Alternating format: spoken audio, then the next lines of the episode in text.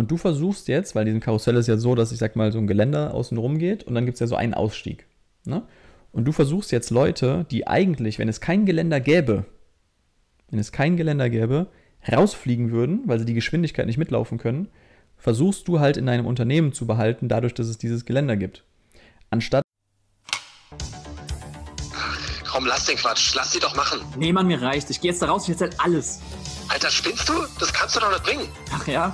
Und du willst mich davon abhalten, oder was? Als ob du dir das noch angucken kannst. Ja, hast ja recht. Aber dann lass es uns zusammen machen. Du bist in der Finanzbranche und dir wird auch manchmal schlecht bei dem, was du täglich siehst. Wenn du die Wahrheit nicht fürchtest, dann tritt ein in die Storno-Fabrik.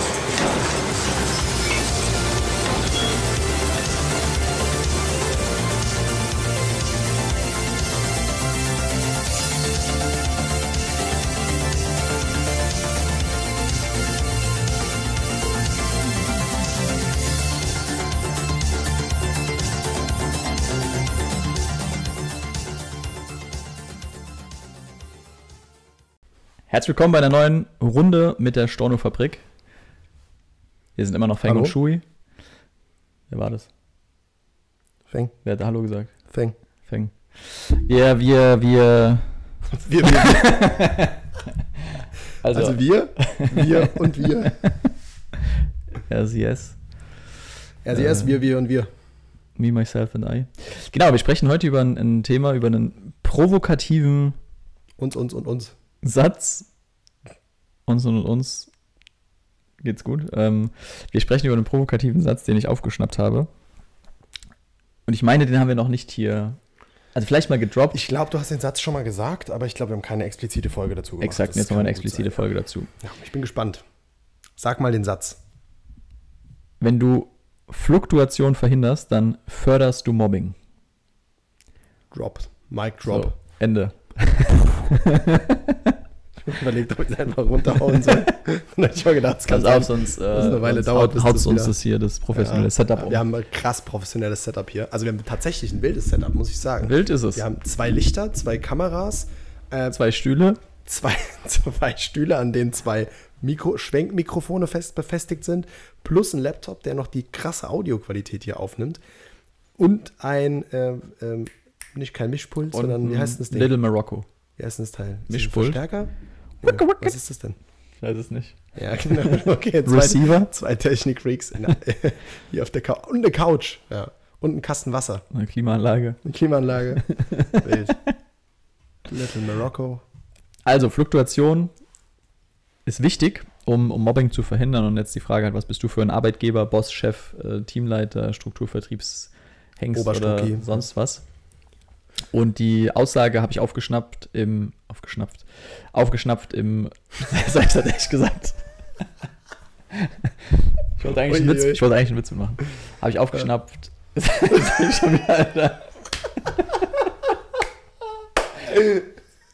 glaube, es ist gerade der Wurm drin. Die Aussage habe ich aufgeschnappt. Oh, ja, nice. Eben im Kontext von einem Vertriebler. Und ich glaube, die Aussage ist auch vor allem in dem Kontext Vertrieb, also wo es um, ich sag mal, hohe Leistungsorientierung oder Leistungsprinzipien geht, zu 100% richtig. In anderen Bereichen kann man das bestimmt ein bisschen anders definieren. Aber es gibt ja, und das kenne ich aus meiner eigenen Erfahrung, gerade im Strukturvertrieb halt eben so dieses Bild, dadurch, dass ich keine Personalkosten, also keine laufenden Fixkosten mit einem Mitarbeiter, mit einem Vertriebspartner habe, die ich decken muss, kann ich theoretisch jeden bei mir im System anmelden und auch angemeldet lassen. Und per se stimmt es, ne? Also ist nichts falsch dran. Aber ich habe Kosten, die natürlich nicht Geld sind, sondern ich habe andere Kosten. Und diese Kosten sind beispielsweise Mobbing, wenn man das so nennen will. Und das Beispiel dazu war einfach, naja, stell dir mal vor, du hast eine Bestenliste, ne? Rangliste im Vertrieb, wer hat wie viel Umsatz gemacht, beispielsweise letzten Tag oder letzten Monat oder diesen Monat oder wie auch immer. Und diese Rangliste ist für alle sichtbar. Und jetzt gibt es da den, wie nennen wir den? Peter Müller. Peter. Jetzt gibt es den Peter. Hoffentlich fühlt sich der Peter jetzt nicht angesprochen, über den wir gerade nee, geschmunzelt haben. Gibt es den Peter. Und der Peter ist jeden Monat auf dem letzten Platz. Jeden Monat ist der Peter auf dem letzten Platz. Aber ist immer im Büro dabei, sieht die anderen Leute in den Meetings, in den Ausbildungen und so weiter und so fort. Und der Peter ist eigentlich eine Person, die ist nicht für den Vertrieb geeignet.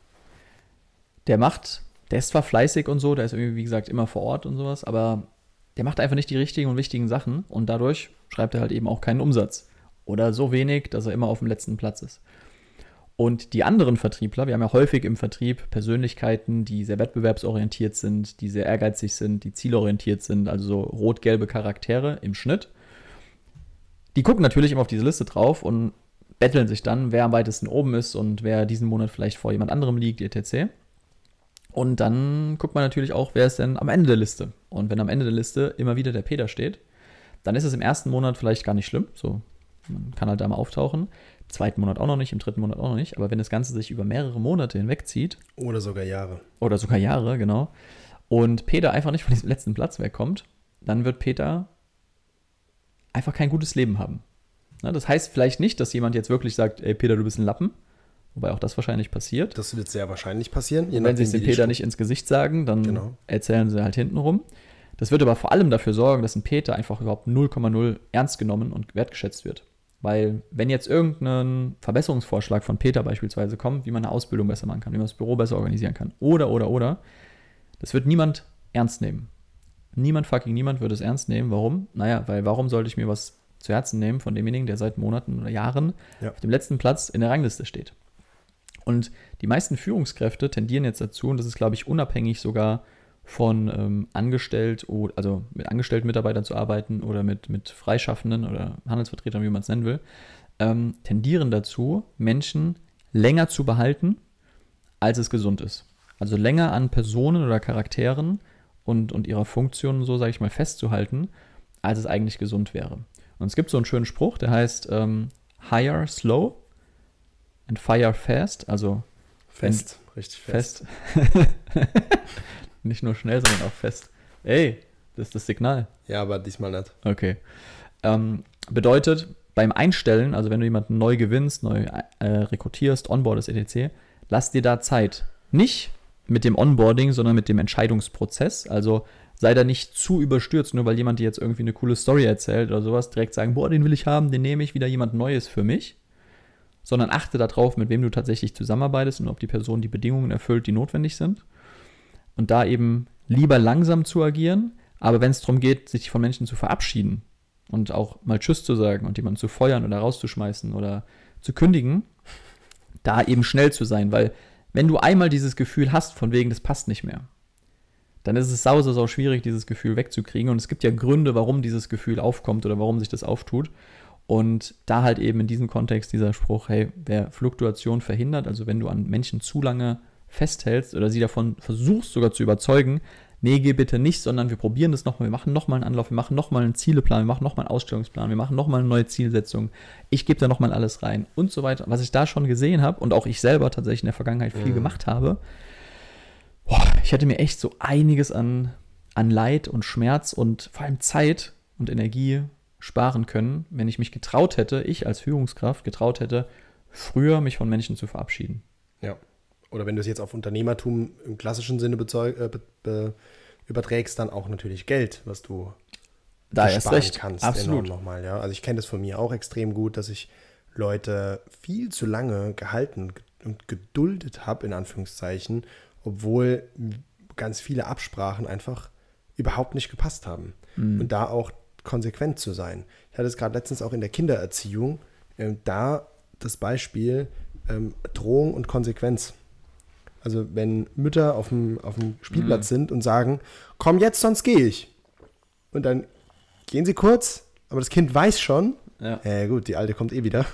Ja. Dann ist dem Kind das einfach scheißegal. Und wenn das Kind sagt, ja gut, die hat mich die letzten 4 Mal nicht sitzen lassen. Eh nicht. Die hat mich jetzt eh nicht sitzen lassen. Und dann kommt die Mutter irgendwann wieder angelaufen, jetzt komm mal mit. Und so. Ja. Das heißt, du hast für immer verspielt. Ja. Und ähnlich ist natürlich auch in einem Angestelltenverhältnis, wenn du klare Kriterien setzt zum Beispiel, die erfüllt sein müssen und du definierst das auch so, ey, das muss bis da und dahin auf dem und dem Level sein, es muss gerade wenn du irgendwelche Sachen hast, Kriterien hast, die wichtig sind und die sich überprüfen lassen einfach, wenn das nicht läuft, ciao. Ja.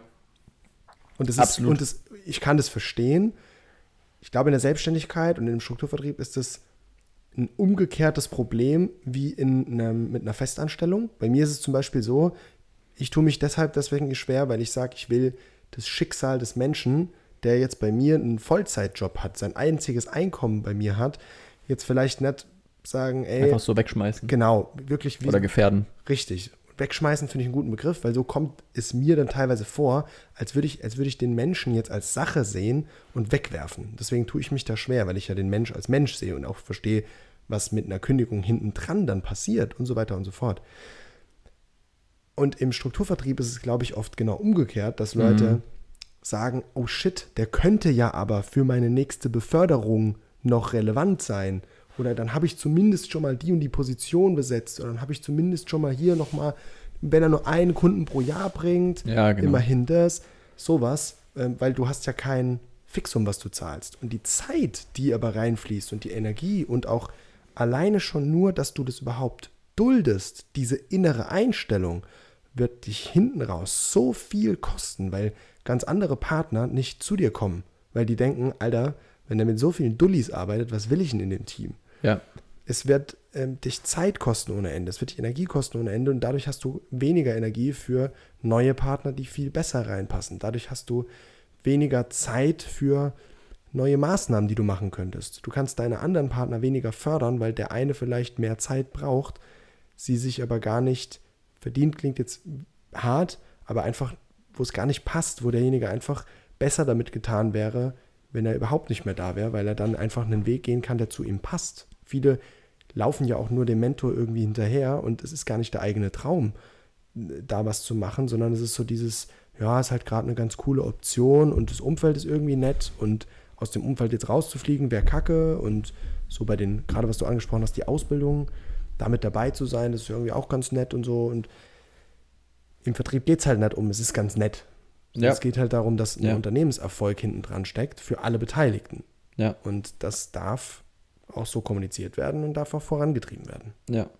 Da ist halt wichtig, das auch in den Mittelpunkt zu stellen, weil das gerade in Strukturvertrieben habe ich halt das Gefühl, dass es häufig eher um das Miteinander geht und so dieses bei einer coolen Sache dabei zu sein. So, daher kommt ja auch diese Außenwahrnehmung von wegen Sekte. Ne? Also, weil das ist cool, irgendwo dazuzugehören. Aber am Ende des Tages, und das ist das, was, glaube ich, dann wiederum diejenigen unterscheidet, oder was die dann kennzeichnet, die langfristig wirklich was Großes aufbauen, das sind diejenigen, die halt eben nicht nur wegen, oh, coole Leute hier und sowas, sondern die wirklich auch, ich sag mal, den unternehmerischen Gedanken haben, zu sagen, okay, wie bringe ich denn das Ganze voran? Und dann muss ich irgendwann auf das geistige Lachsbrötchen kommen, zu sagen, halt eben nicht, indem ich Hinz und Kunz bei mir dulde, weil du bekommst ja am Ende des Tages immer das, was du duldest. Und wenn du halt duldest, dass da jemand ist, der 10 Monate am Stück auf dem letzten Platz steht bei der Umsatzliste oder vielleicht gar keinen Umsatz macht sogar, dann wirst du halt eben auch genau das bekommen. Also dann wirst du diese Menschen auch weiterhin anziehen, weil so eine Person beispielsweise, du hast es eben gesagt, ne, die stößt andere, die an Platz 1 stehen wollen, stößt die ab. Weil die denken sich natürlich so, warum ist der hier? Ne? Ja. Und du musst dir halt überlegen, und das ist eine harte Entscheidung, die viel, viel Mut auch kostet. Wofür trete ich an? Trete ich an, um mit B- und C-Leuten zusammenzuarbeiten? Oder trete ich an, um mit den Besten zusammenzuarbeiten und auch die Besten zu gewinnen und auch mich zu einer immer wieder stetig besseren Version zu entwickeln? Und dann musst du halt die Frage stellen, okay, wenn du auf der einen Seite A sagst, aber B und C duldest, dann wirst du einen inneren Konflikt bei dir spüren oder auch in deinem Team merken, der dann dazu führt, dass du halt eben nicht dich in der Geschwindigkeit bewegst, die du dich bewegen könntest. Und das führt zu Unzufriedenheit oder halt eben zu Mobbing. Also Mobbing ist ja nicht jetzt nur, dass jemand die ganze Zeit auf den Sack kriegt, aber einfach als Äquivalent dafür, dass das zu negativen Ergebnissen führt, entweder unter den Mitarbeitern oder in deiner Beziehung zu der Person, weil wie viel Bock hast du, Zeit zu investieren in eine Person, die immer auf dem letzten Platz steht? Also gerade dieses Beziehungsthema ist auch ganz wichtig. Ich habe das auch in den vergangenen Jahren gemerkt, wenn ich Mitarbeiter hatte, wo die Leistung nicht gestimmt hat. Du hast vorhin einen entscheidenden Satz gesagt, dass du mit der Zeit, wenn du einmal schon das Gefühl hattest von, das passt nicht, das wieder rauszubekommen, ist fast unmöglich. Es gibt Ausnahmesituationen, wo das mal sein kann, aber das ist fast unmöglich, weil es einen Grund hat. Und wenn du das duldest über lange Zeit, dann weißt du innerlich, dass du gerade dich selbst und die andere Person bescheißt, anstatt einmal klar zu sagen, ey, das passt nicht, ciao, hast du dieses Ding von, ja, wir schauen mal, wir schauen mal, wir schauen mal, obwohl du eigentlich schon weißt, okay, irgendwann muss ich die Reißleine ziehen, weil das wird langfristig nichts. Dann gib doch lieber dir selbst, der anderen Person und noch jemand Neuem, der den Platz ja wieder einnehmen kann, die Chance, das Ganze viel geiler zu machen und ein besseres Match zu sein, als dass du jetzt darauf beharrst, irgendwie an irgendwas festzuhalten. Das macht keinen Sinn. Ja.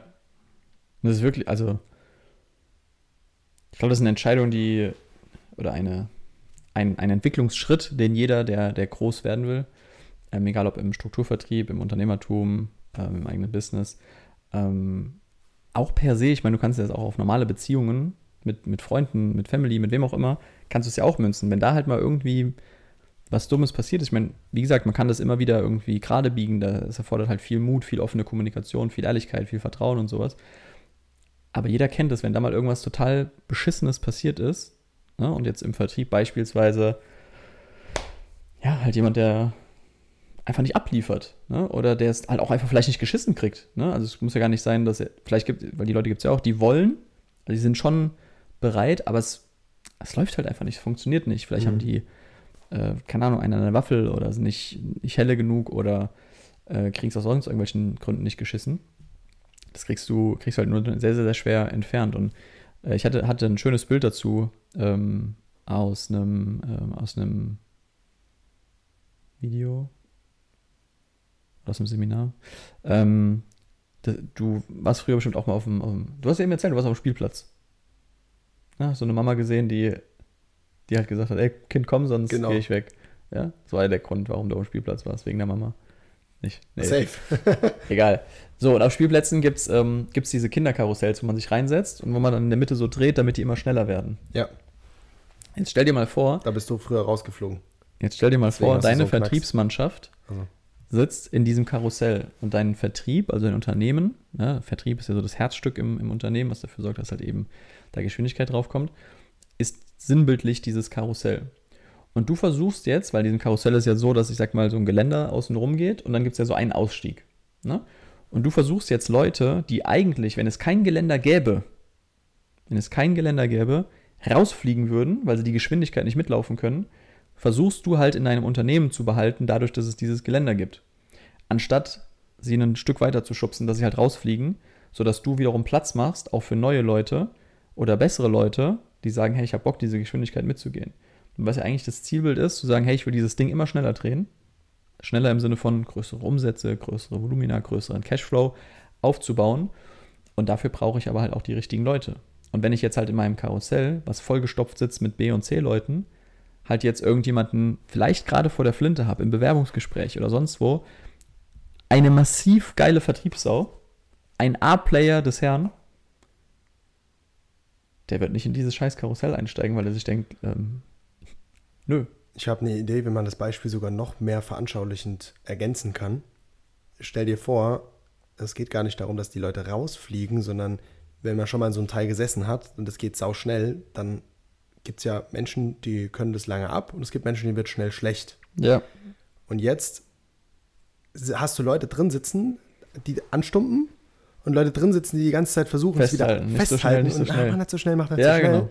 Dann kotzt schon der Erste den anderen voll. Dann hat der nebendran, der A-Partner, der voll gekotzt wurde, keinen Bock mehr, weil er sagt, hau ab, Alter, ich will schneller. Ey, ich will schneller und jetzt werde ich hier voll gekotzt, ich gehe. Ja. Ja, genau, stimmt. Und mega. Wenn das ganze Karussell vollgekotzt ist und noch langsam, dann kommt keiner rein, der Bock hat, da richtig Attacke zu machen. Er denkt, ja, was ist das für eine vollgekotzte Saugude, Alter. Genau. Ja, aber absolut, ne?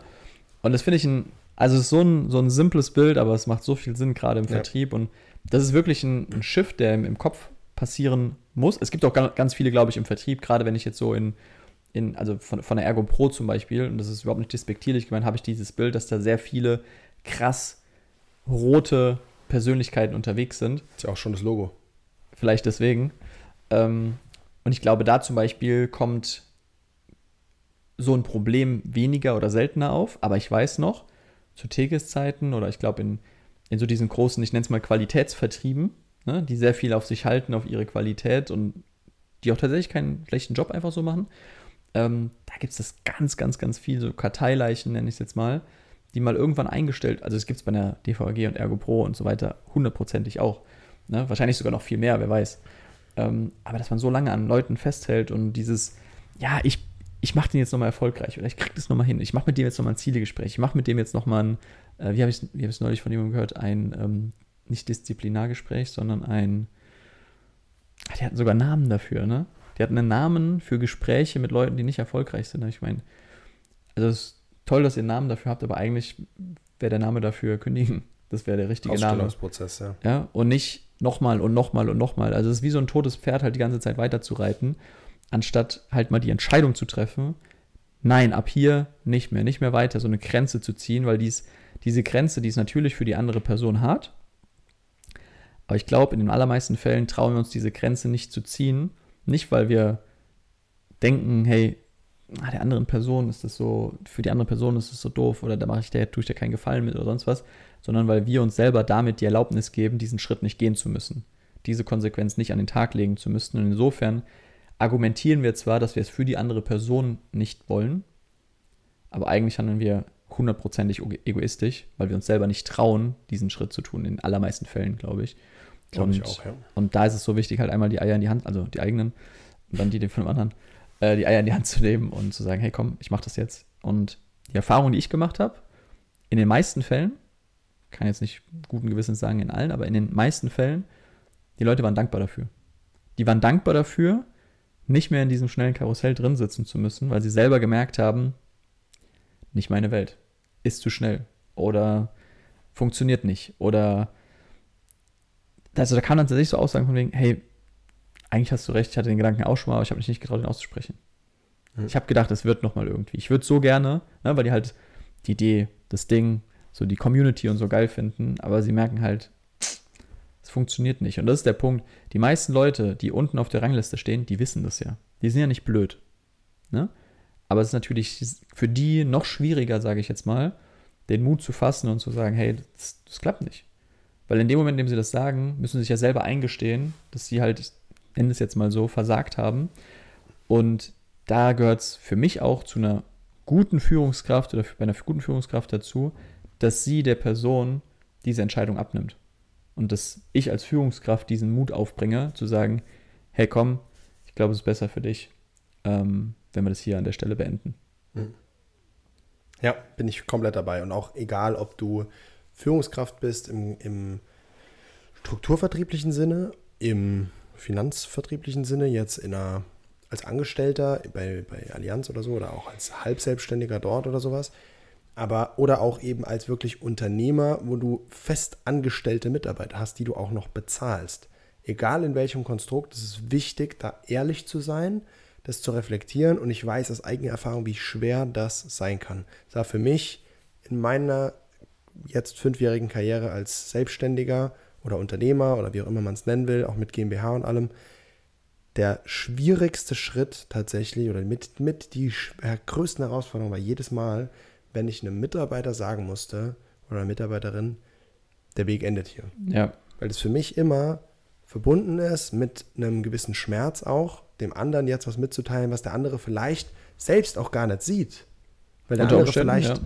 Manchmal so, der andere auch manchmal denkt so, oder es ist ungerecht oder dann Reaktionen kommen, die einfach blöd sind und gerade wenn der andere sich ungerecht behandelt fühlt und so, aber durch das Thema durchgehen ist Königsklasse. Das ist wichtig für die eigene Entwicklung halt, ne? Dass man halt merkt so, hey, das ist deine fucking Verantwortung, weil du tust ja auch der Mitarbeiter oder der Mitarbeiter langfristig gesehen, ne? Kurzfristig ist immer Schmerz.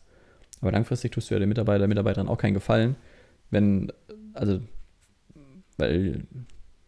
diese Differenz, sage ich jetzt mal, die wird ja immer größer, ja.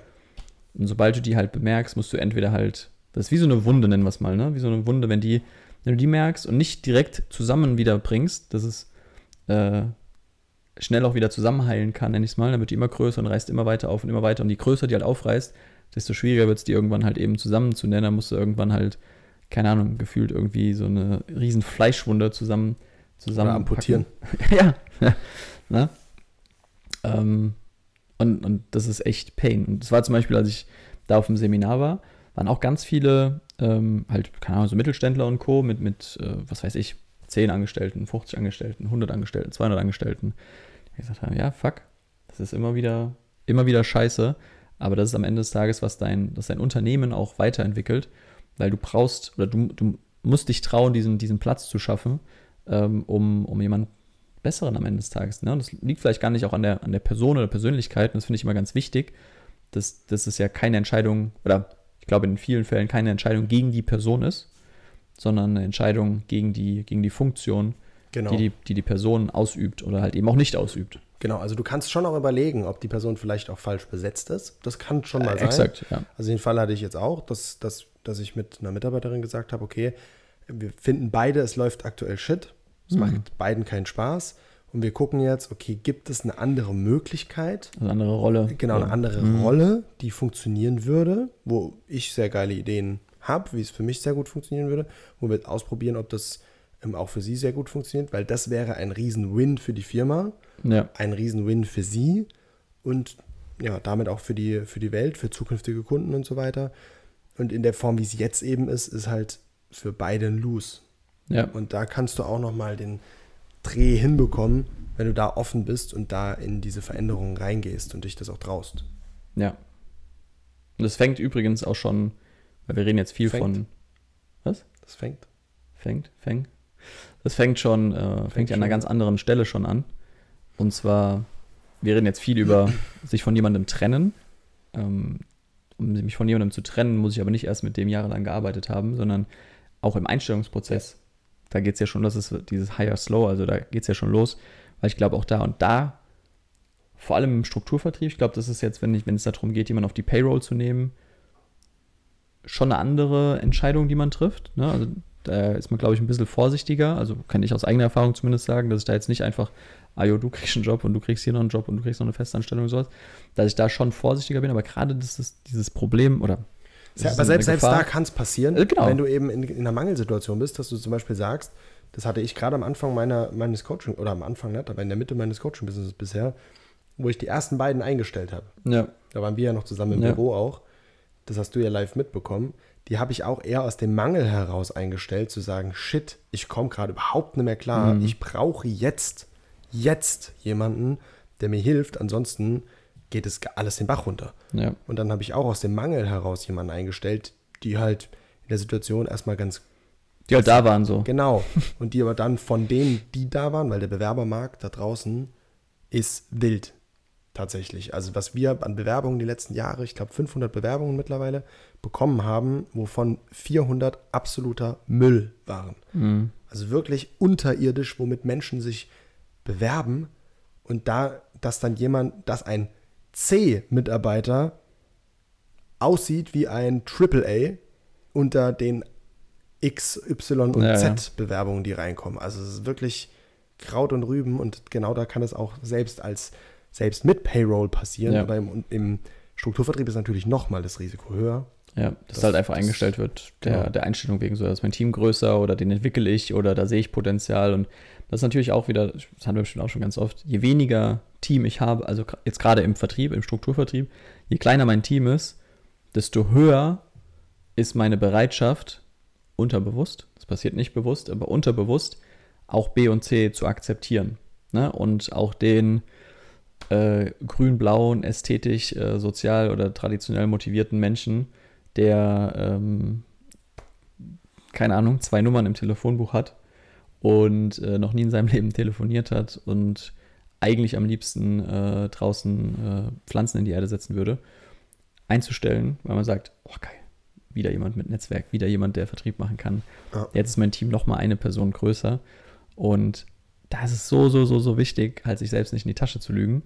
Und deswegen, was wir zum Beispiel bei uns auch viel machen, noch nicht immer in der ganzen Fläche, aber was ich halt vorantreiben will, ist, dass halt nicht jemand alleine einfach entscheidet, den stelle ich ein. Weil wenn ich jetzt derjenige bin, mein Team ist, keine Ahnung, 2, 3, 4, 5, 6, 7, 8, 9, 10 Mann groß.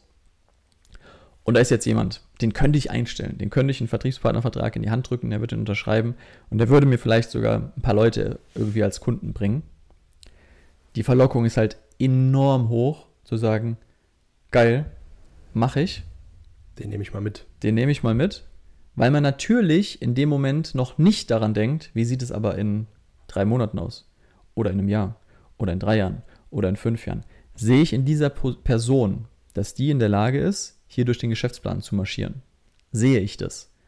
Und da wirklich 100% ehrlich zu sich selbst zu sein und sich nicht in die Tasche zu lügen, nur weil der jetzt vielleicht seine Schwester in die Beratung gebracht hat oder seine Mama oder sonst was, zu sagen, hey, wenn ich das nicht in der Person sehe oder da zu Beginn schon Zweifel, diese Zweifel, das ist die kleine Wunde, die zu Beginn schon da ist und die wird nur größer. Das wird, also in den wenigsten Fällen, ne, das ist ja am Ende des Tages ein Zahlenspiel, in den wenigsten Fällen kriegst du das irgendwie geheilt, nenne ich es mal. Ich würde vielleicht noch ergänzen, je nachdem, wie du sie reinholst. Es gibt ja auch die Möglichkeit Richtung Empfehlungsgeber in vielen Vertrieben. Ja. Da ist fein. Also wenn du jetzt nicht einen kompletten Partnerprozess, ich weiß, ich kenne es ja jetzt auch von Königswege zum Beispiel, wo das ja wirklich Königswege einer der größten Vorteile und gleichzeitig größten Nachteile ist ja die Fachlichkeit. Also dass jemand brutal mit Fach-Know-how geflutet wird, dass die Leute richtig krasse Beratung machen. Das ist geil, weil es sich vom Markt abhebt und weil es auch unserer Vision von der Storno-Fabrik sehr zuträglich ist, dass Menschen wirklich richtig geil beraten sind. Dafür ist Königswege stark. Fürs Partnerwachstum, haben wir aber schon häufiger gesagt, absolut. Ist Königswege gegenüber einer DVG, einer Ergo Pro oder sowas vom Prozess her absolut scheiße aufgestellt.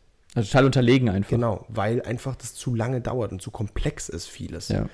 Und wenn du aber jetzt einen Prozess hast, wie eine Ergo Pro oder eine DVG, zu sagen, ey, shit, eigentlich egal, wir probieren es mit dem mal, weil das dauert für mich 0 Sekunden Aufwand, ich stecke den in einen Wochenend-Workshop, der stattfindet, dann zieht er sich den rein und dann sagt er halt, ja, ich hab Bock und holt mal 20 Leute in eine Beratung und gut, und da wird was draus oder wird halt nichts draus, ist mir egal.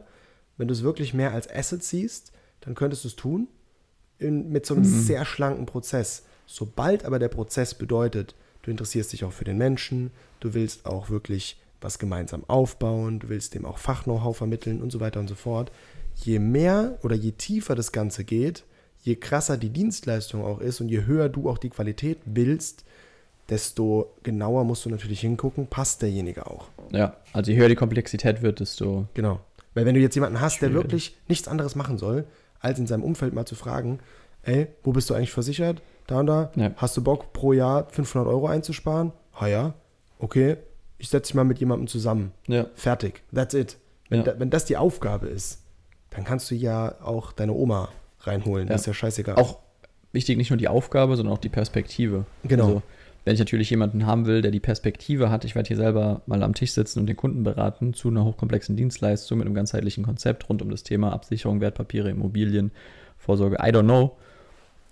Anders, wenn aber, wie du sagst, halt eben die Aufgabe gleich der Perspektive ist. Also bedeutet, ich stelle denjenigen gar nicht mit dem Ziel ein, dass der mal in diese Position rutschen soll, sondern eben nur Tippgeber, Empfehlungsgeber ist und bleibt. Dann kann ich für diese Sorte oder Kategorie natürlich, ich sag mal, eine andere Geschwindigkeit oder einen anderen, viel schlankeren Prozess auch an den Tag legen. Und das ist was wir, ja, du hast eben die Namen genannt, bei anderen Vertrieben halt einfach sehen, dass ich natürlich, wenn ich halt nur ein Produkt verkaufe, kann ich viel schneller mich an den Tisch setzen mit einem Kunden und dem halt dieses eine Produkt erklären, weil, jo, das hast du halt in 3 Stunden gelernt, was es jetzt zu dem Produkt, sag ich mal, Tolles zu erzählen gibt. Wenn ich aber bei uns sage, naja, ich muss demjenigen halt beibringen, wie er einen Vergleichsrechner bedient, ich muss demjenigen beibringen, wie er eine finanzmathematische Untersuchung macht, ich muss demjenigen beibringen, wie er Kosten in Versicherungsanlageprodukten auseinanderbaut und so weiter, dann ist der Prozess natürlich viel, viel, viel länger, wo ich gerade auch tatsächlich am Rumdenken bin, sage ich mal, wie ich auch da gegebenenfalls wieder, ich sag mal, die vertriebliche Tätigkeit von der beratenden Tätigkeit gegebenenfalls abkapsel oder mehr trennen kann. Gerade im Lead-Geschäft ist das, glaube ich, machbar. Ja. Dass man zum Beispiel sagt, hey, so ein Ersttermin, den muss gar kein Berater halten, sondern den hält einfach ein Verkäufer, ein Vertriebler. Der muss nur eine Datenschutzerklärung unterschrieben haben und fertig. Das reicht ja schon. Und dann, wenn ich denjenigen so gut vorqualifiziert habe, dass ich halt weiß, okay, der hat das Budget, der hat die Einnahmen-Ausgabensituation, der hat die Vermögenswerte, der hat den Bedarf, der hat vielleicht die Altprodukte, wenn ich das alles sauber aufgenommen habe und das dann bei uns quasi, ich nenne es jetzt mal in ein Backoffice oder zu dem Berater oder sowas gebe und der Berater jetzt basierend darauf sagen kann, okay, dann ist das das Konzept, was derjenige bekommt und dann macht er nur noch einen Termin und schließt das Ganze mit der Person ab. Ja. Da könnte das funktionieren dann. Ja. Entsprechend solche Prozesse aufzusetzen, aber wenn du halt, wie das in den allermeisten Strukturvertrieben ist, wir hatten auch bei uns neulich die Diskussion, wo es darum ging, naja, eine Führungskraft soll alles können. Da habe ich gemeint, sehe ich anders. Ich sehe das so, dass eine Führungskraft nicht alles können muss. Klar, wir sind Generalisten in dem Sinne, aber muss ich mich jetzt, es macht nicht viel mehr Sinn, eine Führungskraft, die gut in Akquise ist, Akquise ausbilden zu lassen, eine Führungskraft, die gut in Social Media ist, Social Media ausbilden zu lassen und eine Führungskraft, die fachlich gut ist, fachliche Sachen ausbilden zu lassen. Da waren manche der Meinung, nee, ich finde, eine Führungskraft muss alles können. Dann sage ich, also kannst du machen, aber dadurch verlierst du einfach Geschwindigkeit. Ist halt wieder kein Unternehmertum. Kein Unternehmer ist gut in allem. Ja, und das ist ja das, wodurch auch, ich sag mal, nehmen wir mal Deutschland als Beispiel, in den letzten 200 Jahren halt eben seine Wirtschaftsmacht auch aufgebaut hast, ich sag mal, Aufgabenteilung, also immer mehr Spezialisierung, immer mehr kleinteilig. Wenn du dir überlegst, was es vor 500 Jahren für Jobs gab, das kannst du vielleicht an zwei Händen abzählen. Richtig, ja. Und mittlerweile gibt es halt in einer Firma oder in einem Unternehmen gibt es halt, keine Ahnung, 200, 300, 400, 500 verschiedene Stellenbeschreibungen, Jobs. Und das führt dazu, dass Leute halt in ihren Stärken bleiben, in ihren Stärken arbeiten und dann auch in den Sachen halt schneller bessere Ergebnisse erzielen. Das war ja auch ein Input, den du mir gegeben hattest. Thema Setterinnen zum Beispiel, wenn ich halt Leads habe. Auf jeden Fall jemand, der nur telefoniert. Nichts anderes, der noch irgendwie sich darüber Gedanken machen muss, wie das Fulfillment aussieht oder sonst was. Sondern der halt da drin grandios wird. Ja, absolut. Gerade diese Aufgabentrennung war ja auch das, was ich mir damals gewünscht hätte. Stimmt, da warst du ja dran am Arbeiten. Genau. Und habe dann aber gesehen, okay, es funktioniert für mich jetzt einfach anders mit Coaching. Deswegen brauche ich mich diesem Riesenprojekt jetzt gar nicht widmen. Wobei ich es jetzt wieder spannend finde, weil ich jetzt mit einigen Leuten aus der Finanzbranche, vor allem auch von Königswege, zusammen in Gesprächen bin, wo es eben genau darum geht, okay, wie kann man denn sowas verschlanken? Wie kann man denn sowas jetzt wieder optimieren und vielleicht so einen Prozess auch zweiteilen und da neue Konzepte, neue Lösungen zu schaffen. Genau.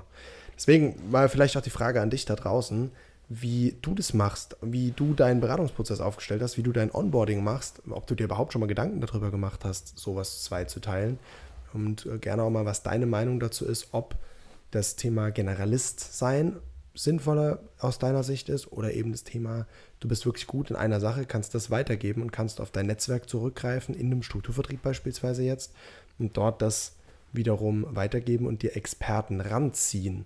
Ich meine, das machen ja auch Strukturvertriebe teilweise schon, was Beratung angeht, zu sagen, es gibt Fachleute für Finanzierung, Fachleute für Aktien, Fachleute für Vermögensabsicherung, whatever. Ja. Dass man dort das schon ein bisschen trennt. Das gibt es ja schon, auch bei Tekes etc. weiß ich das ja auch noch. Und solche Fachberater dann quasi. Und ob man sowas nicht aber tatsächlich noch größer trennen könnte und noch mehr, das ist eine coole Diskussion. Geben wir gerne mal an euch weiter und schreib uns das gerne mal auf Instagram, was du dazu sagst, wie du das meinst, was deine Meinung dazu ist. Ja, in diesem Sinne, hör auf, Fluktuation zu verhindern. Und sonst bist du derjenige, der Mobbing fördert. Genau. Viel Spaß und viel Erfolg mit deinem Team. Machst du nochmal Winke, Winke, oder?